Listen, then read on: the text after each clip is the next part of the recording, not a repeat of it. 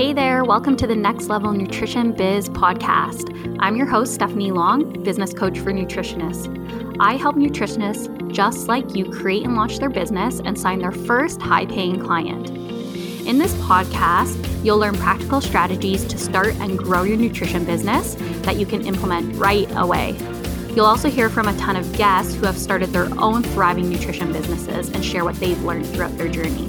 Let's get started.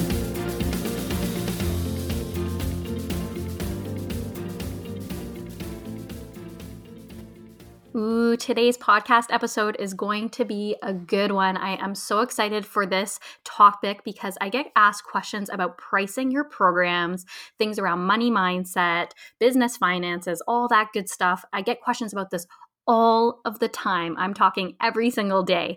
So I brought on my friend and financial coach, Mandy Thomas, to talk about how to um, price your programs and how to actually approach your money mindset. Um, this is a hot topic because as an entrepreneur, we constantly have to be working on ourselves, our mindset, especially our financial mindset, so that when we're bringing clients on, we're feeling really abundant and we're not blocking ourselves from success. So I'm so excited to have her on to talk about this today. So, Mandy helps coaches set up a strong financial foundation so they can scale their business. She helps them to know what to do with the money that's coming into their business, know how to save for taxes, pay their business expenses, pay themselves personally, and also continue to grow their business to greater profits. Her zone of genius is taking the complicated back end of your business finances and simplifying it for you so that you can feel confident and like the true CEO of your business. Again, this is such an incredible topic. Mandy is the right person to talk about this because not only is she a financial coach, she's also a certified holistic nutritional consultant. She's taken Canadian School of Natural Nutrition, and she really took her health journey and merged it with her financial coaching journey. And she's here to really combine the two of those for you guys and make it really applicable information for you to carry out into your business now. So let's get started. Hi, Mandy. Thank you so much for being here today. Thank you so much for having me. Yeah, I'm super excited to talk to you, and I just want to fill everyone in. Um, I love Mandy. She is an incredible human being, um, full of energy, and I'm sure that after this conversation, you're going to fall in love with her too. Mandy is a past student of mine from Canadian School of Natural Nutrition, and um, she I'm sure you will find out more about her as we go, but um, she took her training from nutrition and actually merged that into um, financial coaching. So she's here today to talk all about um, how to price your programs, how to set up your biz finances, and a conversation around money mindset. So thanks again for being here. And why don't you just get started with telling us just like a little bit about yourself, maybe um, a quick version of your background with nutrition and like how you got into uh, financial coaching. Absolutely. So I'm going to really condense this. So basically, I grew up, didn't have a lot of money. I became a power engineer and really loved what I did. I was a six figure earner, but I felt a lot of money anxiety and I felt like I couldn't talk about it because I did really well financially and I managed my money well and I didn't have any debt. So I just kept that all in for about seven years and I got super, super sick from it. And that's what led me to transition from engineering to go to school at uh, CSNN. So while I was away at school, I actually realized that I didn't want to help people with their nutrition. I wanted to, I was fascinated by the mind body connection, and everything just really made sense for me of why I went through the health struggles that I did. And it was really because I wasn't saying anything about it and it was literally eating away at me. So I went and I applied everything to my own body and made a lot of changes. And from really working on my money mindset, that was actually what helped me to overcome my anxiety and a lot of the health problems that I was experiencing from digestive issues to um, loss of memory. And I really completely regained my health and had honestly a second chance at life. And that made me realize that if this is my experience from a perceived financial situation, because I had by age 26, I had saved over $200,000. So I was not struggling financially, but I still got so incredibly sick from stressing about finances that what about the people who weren't managing their money as well as I was that it must be so much worse for them the financial stress they're going through? And there's nobody helping them. And I realized all of a sudden that everything that I had went through that I was used to be really upset about the health problems, uh, I realized was my greatest gift because I could now talk to people about their finances from a completely different perspective. Instead of just talking about numbers and debt, I could talk about how it actually changes your everyday quality of life and truly every single area of your life. So, after I graduated school, I started my business as an online financial coach, and I've been doing this for two years. I absolutely love it. So I began coaching people in their personal finances and uh, I was doing really well at that, really loved it. But then I was also working on my business finances, and because, you know, being an online business owner. And what I realized was, even though I coached people on their personal finances and I did really well financially, that I still didn't know exactly what to do on the backside of my business finances. So I dove in, did a lot of work there, a lot of research, a lot of trial and error to make everything come together. And I found there was a lot of information for people who had like a brick and mortar. But in the online space, I found that a lot of times as an online business owner, there was a lot of exceptions to the rule. And uh, that's kind of what an online business fell in. So there was a lot of things that I had to do a lot of research behind the scenes. And so then I came to this realization that if even myself, doing really well with finances and managing them well, if I had no idea what to do with that business finance side and it took so much effort, then what about every single other coach and entrepreneur out there? How the heck would they know how to do that? So that's when I realized okay, I needed to take the information that I learned for setting up my business finances to help other coaches be able to do that. And that's when I started coaching coaches because I realized there was such a huge need for that.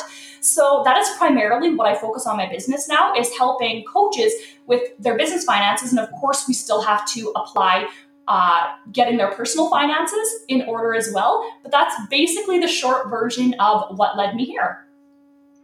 Yeah, I love that, Mandy. And it, it's just another illustration. I have so many guests that come on and talk about, you know, their past job or their past life experience and how it's not necessarily 100% related to what they're doing, but it all led them to that point. And I think same for you, like, you know, you took your experience with nutrition and you really got down to that root cause of what was um, causing your issues and it really came out to be money. And i think it's so incredible when you can make your mess your message right? Um, and i think in this case the fact that you like you said you had that perceived um, disadvantage around money like you you still had money in the bank, but that feeling of, wow, what about people who actually don't have money in the bank? And honestly, I think so many people don't have money when they start a business. And that puts them at a position that they can't invest into the business or they feel like they can't invest into the business right from the beginning. So it ends up being this vicious cycle of, I don't have any money, I can't invest. And then your business doesn't move forward because you're not investing. Would you agree that, that you see that happening a lot? Yes, I absolutely do. Because most of the time when we start our businesses, we are the ones funding it. There's not capital coming from somewhere else. And a lot of times, even if you're quote unquote funding it yourself, um, that capital may be coming from a credit card, maybe even a line of credit. And uh, it's very easy to get caught in that, oh, I can't invest anything until I have money coming in. And I also perceive business finances very different than personal finances. If you're getting a business up and going, it's very different carrying business debt than it is carrying personal debt. Now, I personally didn't take on any debt for my business, but I am I feel like I was in a very different situation than most people I work with. And I think something that not a lot of people share is the vast majority and the most successful entrepreneurs most of them did take on debt to start their business. So, really reframing what your definition of debt is. And then the other thing that's really important is to separate yourself from your debt. You are not your debt, and it does not define your worth. I know some of my girlfriends that are very, very successful coaches. They absolutely took on debt in the beginning of their businesses and they actually carried it a little bit longer. You know, they could have paid it off sooner, but they wanted to make sure that they were really up and going well before they started paying more of that off. And that is absolutely okay to do that.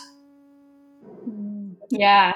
I feel like sometimes we need that permission that, you know, it's okay that I, think you make such a good point that we are not our debt. It doesn't make us any less. It doesn't mean that we're wrong or bad. Like we're still good business owners if we do have to go into debt at some points.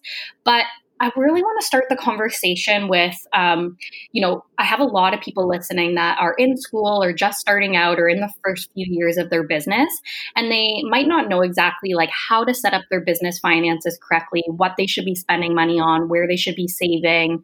Why don't we just start the conversation with like, what does it look like when you just get started, and what would you do, you know, if you could turn back time and start now, what would that look like for you? Yes, so I love this question because, like I said, I didn't know what I was doing at the beginning for my business finances side of things.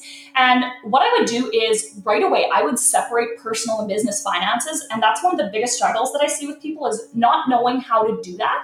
And that was also something for me as well. So, what you want to do is everyone has a personal checking account, but what you want to do is you want to get a business checking account.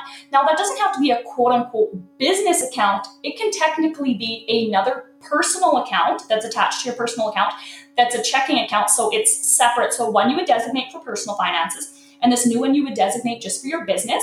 And then opening up another savings account that would be for your business for taxes. Now, you might not actually be putting anything into that tax account in the first year, maybe even the second year, depending on the growth of your business, because at first you may have more investments or more expenses than you do actually income coming in. And if that is the, the case, that is okay. That was how I started my business at first, being completely honest, was I wasn't making more than my expenses at first. And it took some time for my business to get up and going. And I'm so glad that I kept going because now I'm just so proud of what I've built. So, what you want to do is you want to have a good separation between the, your personal and your business finances and for a couple of reasons. So at first it's going to be really difficult to see where can you be saving money if everything is commingling it feels really really messy kind of like a spider's web. So when you have them separated you can see like personally where you maybe overspending in your personal life that you could save money to be investing more into your business. That's a really big thing i talk about is dialing in your personal finances because that is the exact basically the pot of money that is funding your business. So you're going to really want to attend there first. And then also having things separated makes it easy for you to see if your business is actually profitable. Now, at first, it's not going to be. But as it goes on over time, it is going to start to uh, pick up. You're going to have more revenue. But what I see is a lot of people say that they're going to separate things um, when things get, once you have more income coming in. But what I see a lot of times is that they don't do that. And so for a really long time. They have no idea where their business is at. They know the revenue coming in a month, but that's very different from is the business profitable. I have worked with people who are going to cross the seven figure mark this year who don't have profitable businesses. So don't take high revenue just as profitability because it's not. You could increase your expenses with that um, exponentially, so you're not really making any more. So it's really good to see having them separated. You can tell if quote unquote your personal finances are actually funding your business or if your business is actually making enough money. And this is important because it makes it so you can actually make decisions that are based on strategy and numbers and real life versus emotions. Because if you can tell you're not making any money in your business, the sooner you can tell that, the more helpful it is for you to be able to make changes and to, you know, change things around to try something different instead of, you know, maybe maybe waiting 6 months or a year longer because you don't actually know where everything is. And then as soon as you start to see that each month you're making more money, then you, uh, you know, your revenue, your net income, so your total sales minus your expenses. Once that starts to be a positive number, you're going to want to start putting um, a certain percentage of that away into account for to save for taxes and that's one of the big things i see that a lot of people struggle with is that they don't do this soon enough and then the end of the year comes around they owe in taxes and all of a sudden you have to come up with a big chunk that really is difficult for your cash flow. And then what i see is sometimes maybe april may june may, those months might actually be affected because now all of a sudden you might have that tax bill and you're feeling really scarce and your energy that you're putting out is energy like, oh my gosh, I need to make sales versus how can I serve people? That's two very different energies. And even if you're doing your best to like kind of keep it together, it can easily come across to other people and it can actually affect sales during those months. That's one of the things that I've noticed. So as soon as you can, set up those two accounts to keep them separate. And then another thing that will help because in Canada, a lot of times we have American business expenses for the Canadians listening. So a lot of times you'll have, you'll be putting those on a credit card. One of the best things you can do is let's say you already have multiple credit cards designate one of those cards you already have only for business going forward. So the only thing you put on there is for business. So that's another way that you can actually have it separated. And then what you want to do is you want to, that business checking account you set up, that's where you want to link your payments to. So, for example, if you use PayPal or whatever it is you use for payment processor, link it to that account. And then what you can do is you can transfer out of that to your personal account versus having everything come into personal. So that's what you can do there. If you are still working at um, another job, what you could do is and depending also where you're at in your business, maybe you're making more money in it now, you can apply for a business credit card or just a, let's say you only have one credit card, you can just apply for a second credit card and to have that one as your business credit card. But something that might be helpful is because sometimes in the first couple of years, um, on your tax forms, it doesn't show that maybe you've made a lot of money. So it may actually be hard to apply for a business credit card. So if you have another job, you will have more income coming in from that. So that may be something to look into is maybe applying for a business credit card while you're still working somewhere else because it may be easier to get approval for it.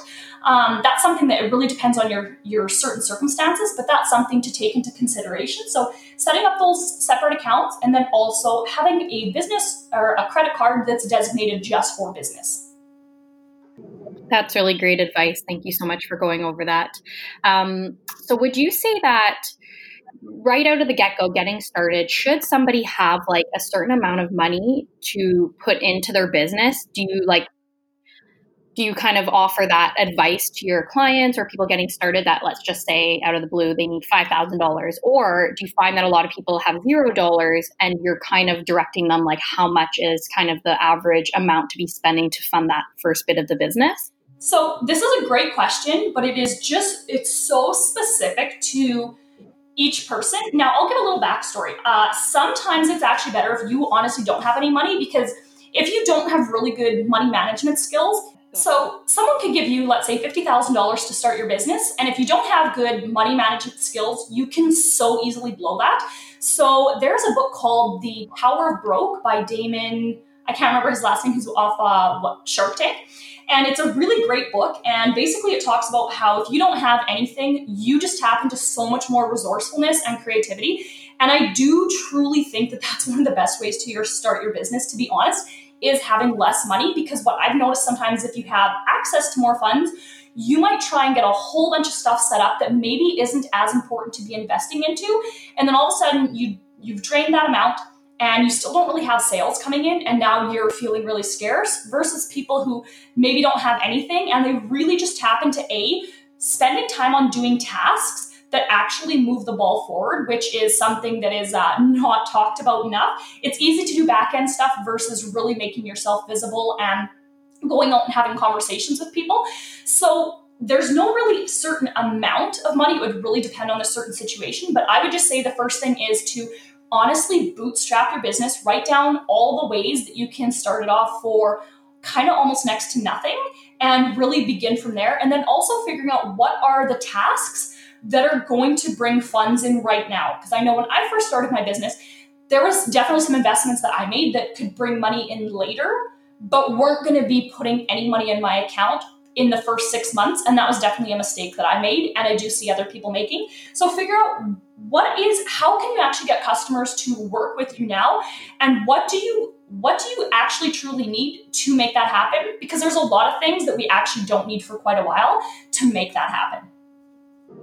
Hmm. Okay, so what I hear you saying, you're more on the camp of don't just get all the things in place ready so when the clients come in, you're like 100% set up. Like grow as your business grows. Bring those things in so you're not like draining your entire bank account right from the beginning. Kind of like take it step by step and invest as you go. Absolutely. And I know that was definitely tough for me in the beginning because I'm a a type personality. I really like to have everything done before people come on. But what I've noticed is you can keep doing that forever. What I would say is have some things in place that make you feel confident to accept clients and to get them coming in the door. So things like I know for me, one of my things that I love the most was my scheduling system that I use. Uh, I don't want to go back and forth with someone so much and it doesn't feel as professional and it's kind of making it a harder barrier for them to actually pay me and to work with me so that's an investment that right off that it, i was absolutely happy to pay for um, so there's you know you can use a few systems to make it easier to set it up but they don't need to cost you a lot so figure out what you need to, you know, feel confident to start taking clients, but also write down. So have a list of do's, the things that you are willing to invest in, then also have a list of don'ts, things that you literally are not going to put your money or your time behind. And I think it's so important to actually physically write it down. So when, you know, customers maybe aren't coming in, that you don't get really, really excited and really emotional and spend money on those things. Yeah, that is so important. That feeling of like, oh my gosh, money just came in. I just booked in two new clients and well, money's out the door. It's gone, right? Because we can get so emotionally attached to money.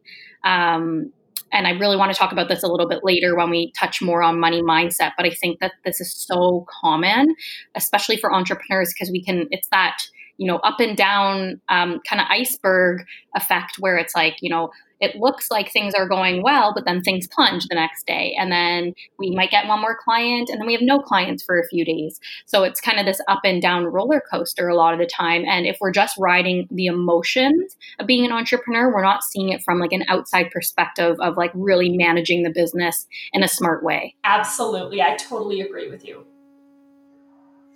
So why don't we just shift into um, okay, now we know that we need the separate bank accounts, we need the business credit card, we want to be conscious of what we're spending money on right from the get go. Now, when we're trying to bring money into the business in terms of setting up our programs or our offers for clients, what would that look like? Like, I get this question all of the time, like all of the time. How do I price my program? So, where do you start when you're working with your clients um, with pricing their program? This is such a great question. So, there's really two aspects to it there's the energetic aspect, and then there's the st- strategic aspect. And the strategic aspect, I'm going to touch a little bit more on just because I see a lot of people kind of talking about the energetic aspect, but not really talking about the tangibles, what to sit down and really look at. And so, a few things that I want you to think about there is a lot of people think about you know the actual price of something but i really want you to break that down to see what you're actually getting. Because as a business owner like when you hear someone make six figures that's their gross income. That's their total sales. That's not their net income. That's not what they're paid after expenses. And those are two very different numbers and not enough people are talking about that net income. So that's more so what i'm going to focus on here. So one of the big things i think is always think about it from a client transformation standpoint. So I really want you to take a step back and really think about how can I price myself and set up my programs and packages in a way that helps this client get the transformation that they're wanting to. If you were to have a 1-hour session and that's it or a 1-hour session and then maybe additional 1-hour sessions, it's really not going to provide your customer with the transformation. Like, think about the health journey that you've been on. And I know personally what I went through. Uh, one hour was not transformational. It definitely took time, and I needed coaching along the way that dove into many different aspects of it. So, think of it from the transformation. And I want you to write down, like, what do you think would be a good amount of time to work with someone to really help them through the different blocks that they have? You know, the more tangible things, but then also the mindset aspects and what would that look like? Like, would that be a three month coaching program? Would it be a four month coaching program? So, I definitely am a huge um, proponent of doing packages and programs versus single sessions. The other thing is, single sessions is going to make it so difficult to build your practice that you will feel burnt out and you won't show up the same way you want to as if you have packages and programs set up for your clients. So, let's say you have decided to do a, a three month program. So, you can think about it from a monthly standpoint, like X amount of dollars per month. But then what I want you to do is so write that down.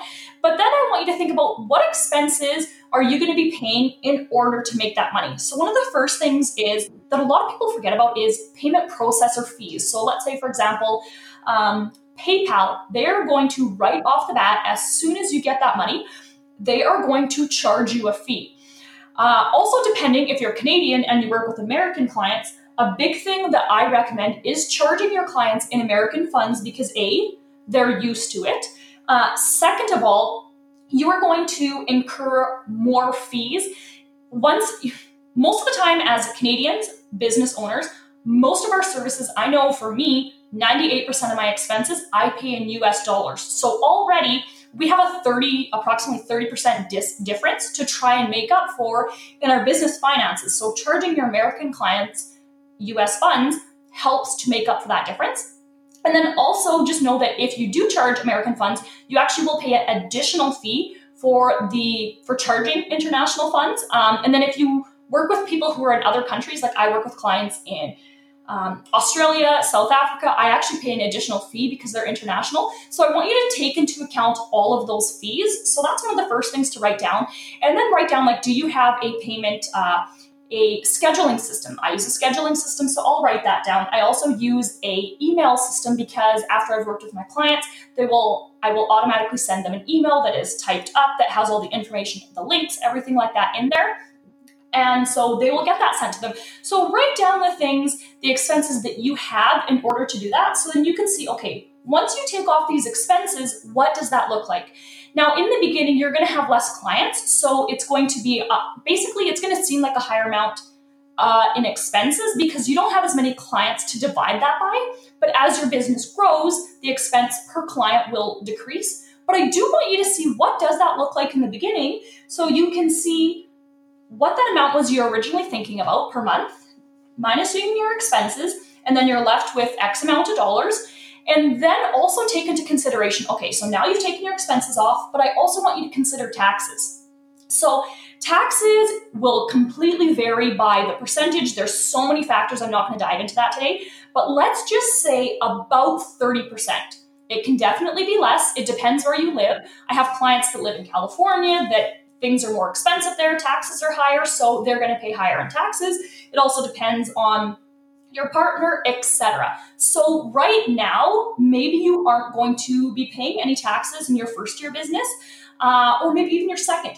But I want you to know right off the bat what that looks like, because as soon as things start to to take off and you're making more each month, you are going to be paying in taxes.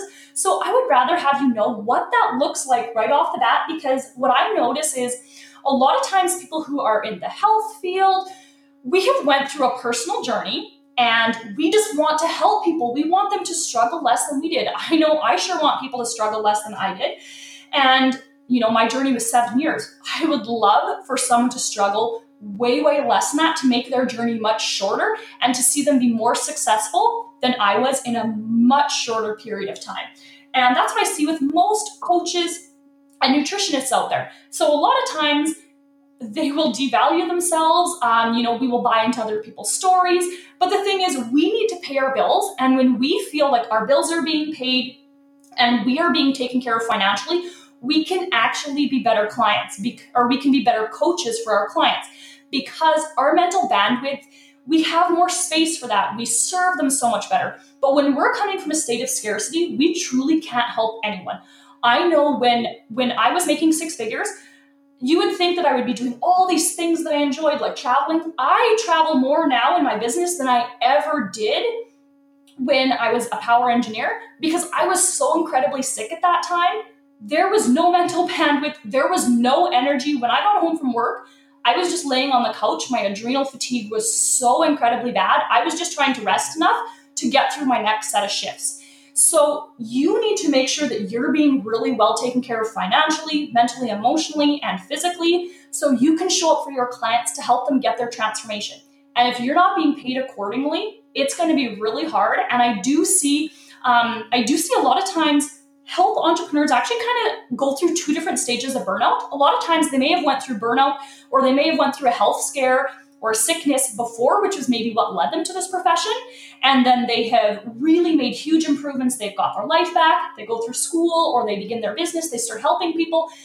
But a lot of times they didn't price themselves accordingly. They haven't had their finances dialed in, and they're feeling really financially scarce. I know, I think it's something like 90 some percent of coaches are living below the poverty line, which completely breaks my heart. And so then what I see a lot of times is they get into their businesses and they're really honestly not making any money. And then they almost go through a second set of burnout because they feel like they've been trying all the marketing, they have been trying to serve all these clients. And it's like a second burnout. And I know I'm really grateful for me going through burnout before an entrepreneur because then it really makes me be more strategic and take a step back to make sure that doesn't happen again. So that's why I'm bringing it up here is to tell you pricing has a really big effect on your life, all areas, and on your clients as well.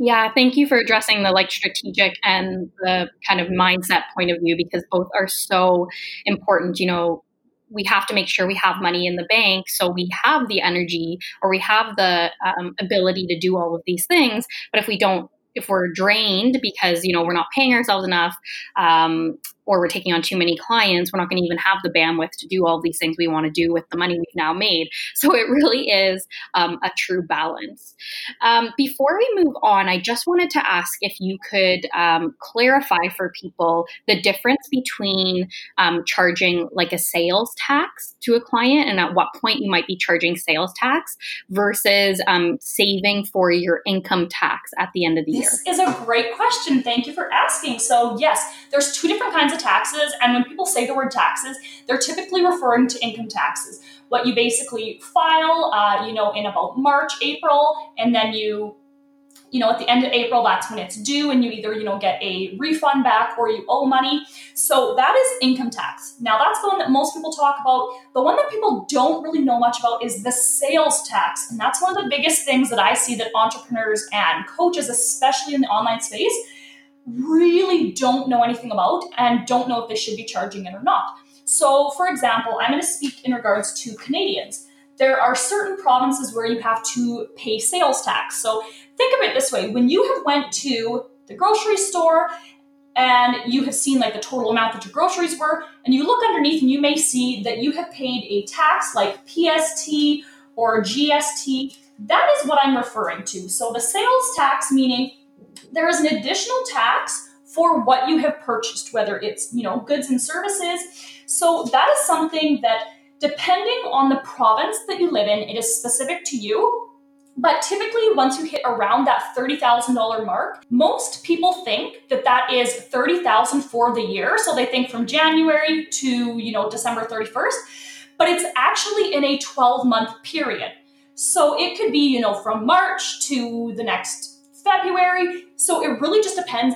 And this is why it's so important to watch I have all my clients tracking everything on a weekly basis. They know exactly where they're at for income and expenses for the year every single week. And it's really important to know this because as you start to get closer to, you know, that $30,000 threshold, you will want to make sure that first find out if you live in a province where if you need to be charging it or not and then find out as of what amount do you need to be charging it. So let's say, for example, for you, you do live in a province where you do have to charge it and it is 30,000, we'll watch to make sure that as you're getting close to it, then you have the information to file it. It's not as difficult as it seems. I know it's something that can seem frustrating. But what you would need to do then is you would need to, you cannot charge this without applying for it. You have to apply for it first. You have to have a sales tax number uh, you know, a GST number. That's what you would need for that. And depending on what province you live in, it live in, they may call it something else. So that is basically kind of sales tax. And so it would actually be an additional tax you would need to be charging your clients. So let's say, for example, in PayPal, uh, you have it all you have it all set up. You have your your sales tax number. You can go into PayPal and you can enter in the different percentages that you would need to charge. So it would automatically apply to like your invoice.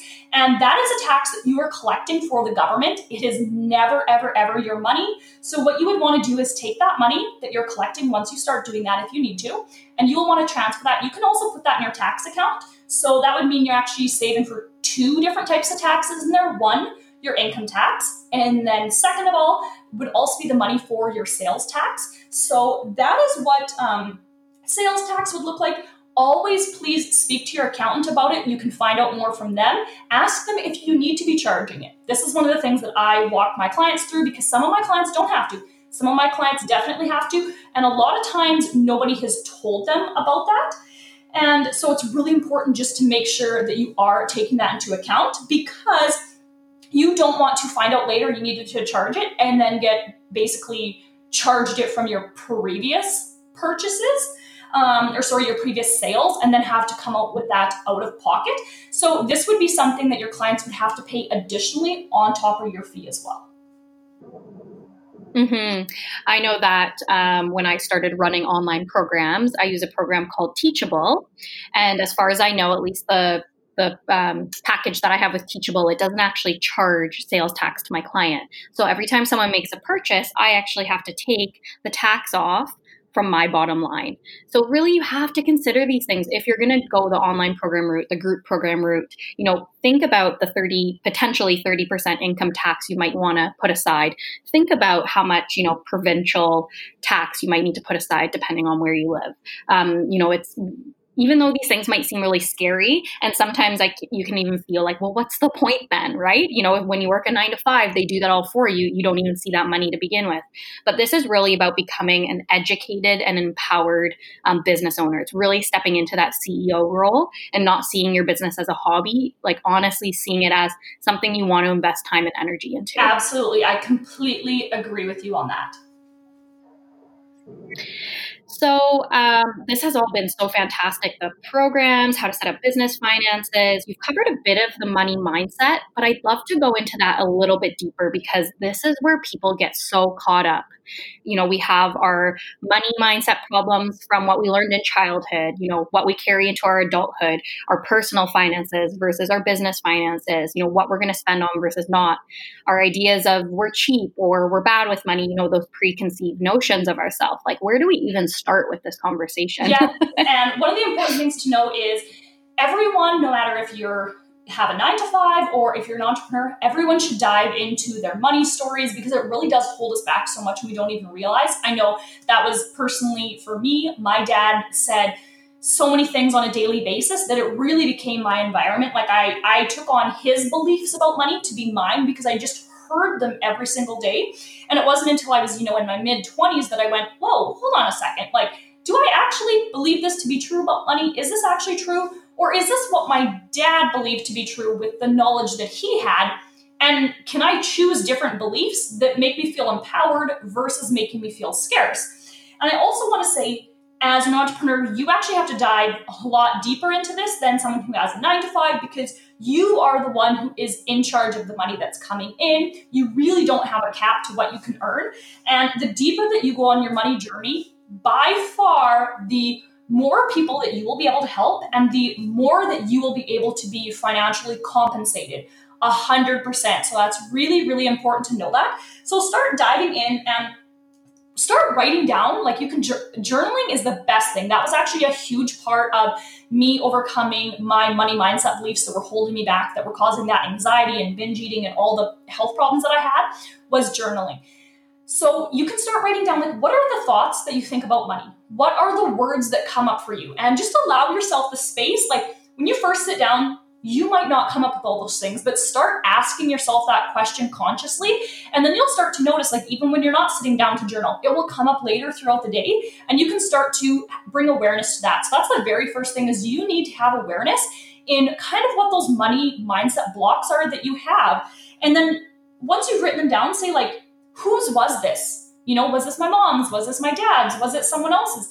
And is this true? And so, what I want you to do is basically look for proof. So, look for someone else out there. A lot of times, this works really well. Like, look for another entrepreneur who proves this absolutely not to be true. And so, I have lots of people that I looked up to in the beginning of my journey, and I went, no, this absolutely isn't true because this person was able to do this and this, and this is exponential.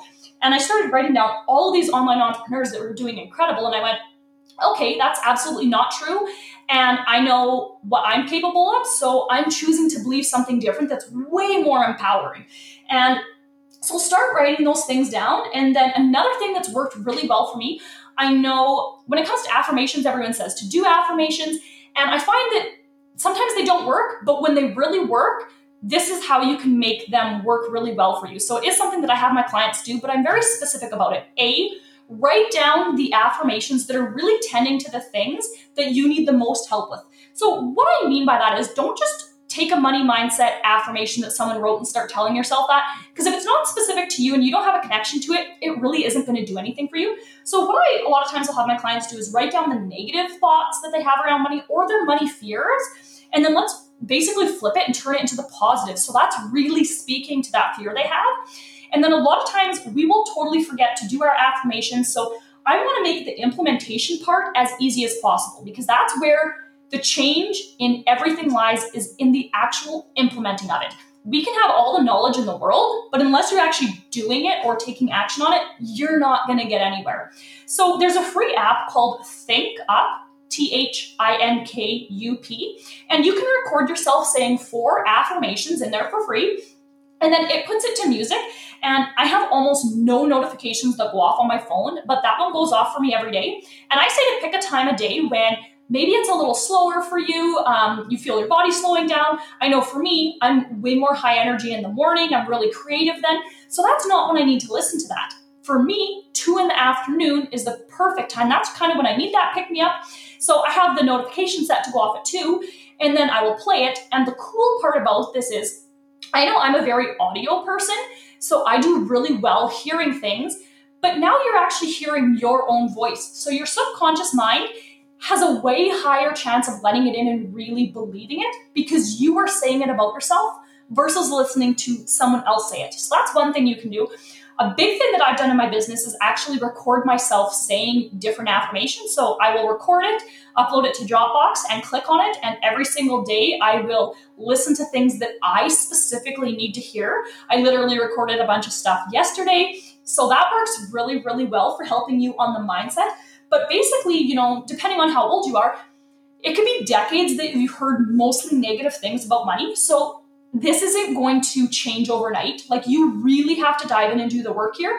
So I want you to be really repetitious on crowding your mind with as many positive things about money as possible because it's going to take us some time to work through those negative beliefs that are really ingrained like honestly into ourselves so that's where I say like repetition, repetition, repetition. I actually, when I was beginning to do this, I have a spreadsheet that I would put that every single day I wanted to listen to it. And so for me, that was the reminder for the implementation aspect. And I was so excited checking off that I did it every day. So now it's a habit, but that's how I began to do it as a habit. So think about what are all the ways that you can really work on improving your money mindset. And another thing that I want you to know from your client's perspective so make it not just about you, make it about the people you want to serve too. People, in order to get a transformation, they have to pay. I honestly believe that. I know when I went through my health journey that if I was given free health information, I probably wouldn't have taken action on it. I'm a very action orientated person, but I probably wouldn't have taken action. Um, I spent a lot of money on my health, and that was why I was able to overcome my binge eating. Was because I actually worked with a coach that I had to pay her. I did the exercises she told me to, and I was able to get the results. But if it was free, it probably you need to have skin in the game. Your clients need to have skin in the game. They need to actually feel uncomfortable and to have put money on the line. And a lot of times think of it this way, like think about when you go to the buffet you probably eat more food than you need to because you're like, I want to get my money's worth. Or, you know, like honestly, so think of it the same way. Your clients, they are, if you make them pay and it's a little bit more uncomfortable versus a $30 ebook, how many people have bought $30 ebooks or bought really low priced offer things and they haven't a they haven't done the work they haven't even made it through the, the course anything like that. But when they pay more money they're going to show up differently for it and you need to challenge them. And that first challenge a lot of times is them paying x amount of dollars. So think of it this way i know there's a huge correlation that i see with the coaches that i work with the coaches that you know are charging higher rates you also definitely you need to have skills 100% i'm not telling you to just charge a whole bunch of money and not be able to provide the transformation i want you to have amazing customer service have an incredible program really support your clients but if you are charging really low price, it's going to be hard to get your clients to buy in. And that can be one of the most frustrating feelings. And a lot of times I'll see that that's when people might want to actually quit what they're doing as an entrepreneur, is because A, they're not getting paid very well, but also their clients aren't getting the results that they want them to. Versus when you increase that and now they have more skin in the game. So think of it from this, this standpoint. You are literally helping them to be more committed to themselves because they have provided a, a financial commitment to themselves. It's the same thing like when I went to school at CSNN and I was doing my case studies, I posted on Facebook that I was looking for people, and I truly wanted the hardest ones because I wanted to learn the most from them. And those were the people I wanted to help the most because they were really sick. And I had a lot of people apply, and they said, I will do anything to get feeling better. And I was like, awesome, I'm so excited. And then when we actually started working together, and I put hundreds and hundreds of hours into the work that I did, it was the most frustrating feeling for me when those people didn't take action. And they were the people I was giving them my heart and soul and everything. But because it was free, they didn't take action on it. Versus if they would have paid for it, they could have completely got a completely different transformation because they now had skin in the game. Does that make sense? Oh, yeah. And like, everything you were saying, I was like, I can completely relate in terms of um, case studies. Totally the same thing. You know, we give this plan to a to a client or pretend client, and um, it would could literally probably solve all of their life problems and they wouldn't do anything with it right? You know because there was no financial aspect to it. There was nothing kind of pushing them or yeah like you said putting skin in the game to make them feel like now's the time to implement. And i also saw that when um, my prices when i first started coaching and i had a group pro- or sorry not a group program when i had a, a three month program i first started that around the $500 mark and a few people trickled in some people saw results, some didn't, you know, some were into it, some weren't. Um, and then when I jumped to double my prices, almost, you know, $1,200, $1,300, um, people got so much results. People showed up, they did the work, and it really showed me. It was such a good example to show that when you charge more, that doesn't mean that less people come in for me, my experience was that more people came in and more of the right clients came in, more of the clients that were aligned with me and wanting to get the work done and were accountable and were motivated. And that really truly made the experience like a hundred times better. I'm so me. glad you shared that because that is a hundred percent true. And like you said, the right clients, there's lots of clients out there, but we're not supposed to work with everyone. So that is so good what Stephanie just said there. That was absolutely amazing. Yeah, yeah. I mean, that's definitely my experience. I hear this with so many people, and it, it same like you. It breaks my heart when I see people, um, you know, these clients coming in that want to feel better, and then because we price our services too low, we're not giving them that motivation to actually put the work in. Um, so that's not to say like like you mentioned before, that we're pricing things incredibly high just to hold people to a certain standard. But we're definitely pricing at the place where we feel comfortable and confident and we have enough coming in. Our clients feel good. They're putting the work in. It has to be, again, I said balance already, but it has to be a really, really good balance between the two. I want to yeah, I wanted to also bring up um, you mentioned Think Up, the app, and you actually told me about this probably like a year and a half, two years ago. And I use it all the time, Mandy. So you'd be really proud.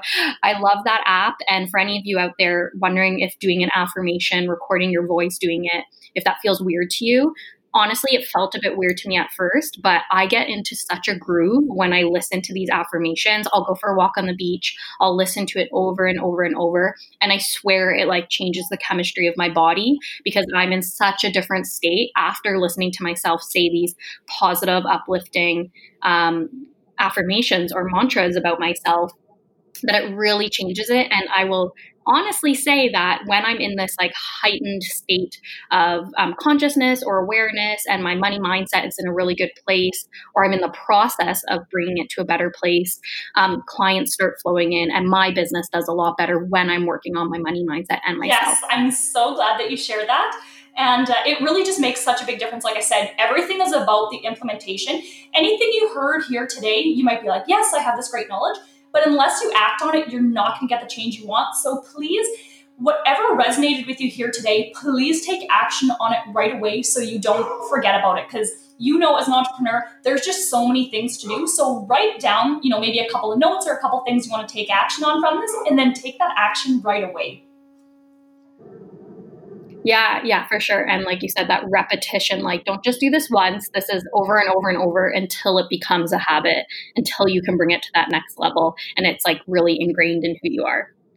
So I'm going to throw you on the spot here, but I know you're a pro at reading. like, and you're one of the people I know that reads or listens to audiobooks the most than like anybody I know. And I know you have so many great recommendations when it comes to um, financial books or any kind of um, personal development books. So can you just name a few off the top of your head that you think people could um, look into to really help them shift their money Absolutely. Mindset? So there's kind of I think four that are my really really big favorites. So the You Are a Badass at Making Money, Jen Sincero. That's an amazing one.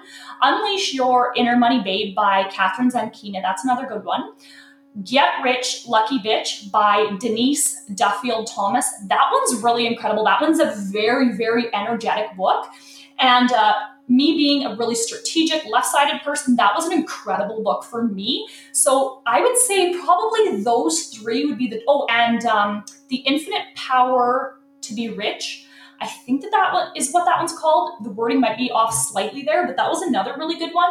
Um, so those are four for the money mindset. I will also leave you with one really tangible business one. There's a lot of different business ones that I just didn't care for as much, but one called Profit First is one that you should maybe if you don't read right away put it on your list to eventually read it. It's amazing and it talks about a lot of reasons why entrepreneurs may struggle and it really completely shifts your perspective of how to manage the, the back end of your business finances. So that was an incredible one as well for the really like tangible aspects that's awesome.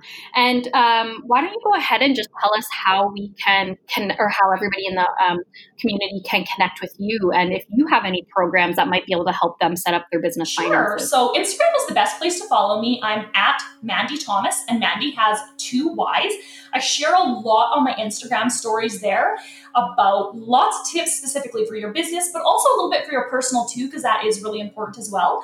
You can look on my website as well to see how it is that I work with coaches specifically. And there's kind of different stages that I help to take you through. But first is really getting that solid foundation in place for you to be able to take on more clients to earn more money in your business. And you can check out my website. That's mandythomas.com with two I's slash profit. That's specifically speaking to how it is that I work with coaches. And I have a Facebook group that I'm going to be relaunching right away. So I will share it in the show notes with Stephanie. Um, I'm not going to say the name just yet because I might change it, but it will be launching right away. So you can join me in the Facebook group. And uh, so Instagram is really the best place to come follow me on there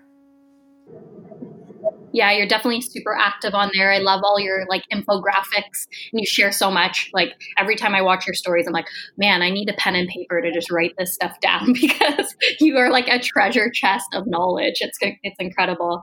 So thank you so much for coming on. I mean, I always learn so much when I um, hear from you. I'm sure everybody learns so much. I'm excited for them to join your community. And yes, I'll make sure that everything is in the show notes so they can connect with you. And thank thanks you so again. Much. Thanks for listening in. If you like this episode, feel free to leave us a review, share the episode with a friend, or tag us on social media. Catch you next time.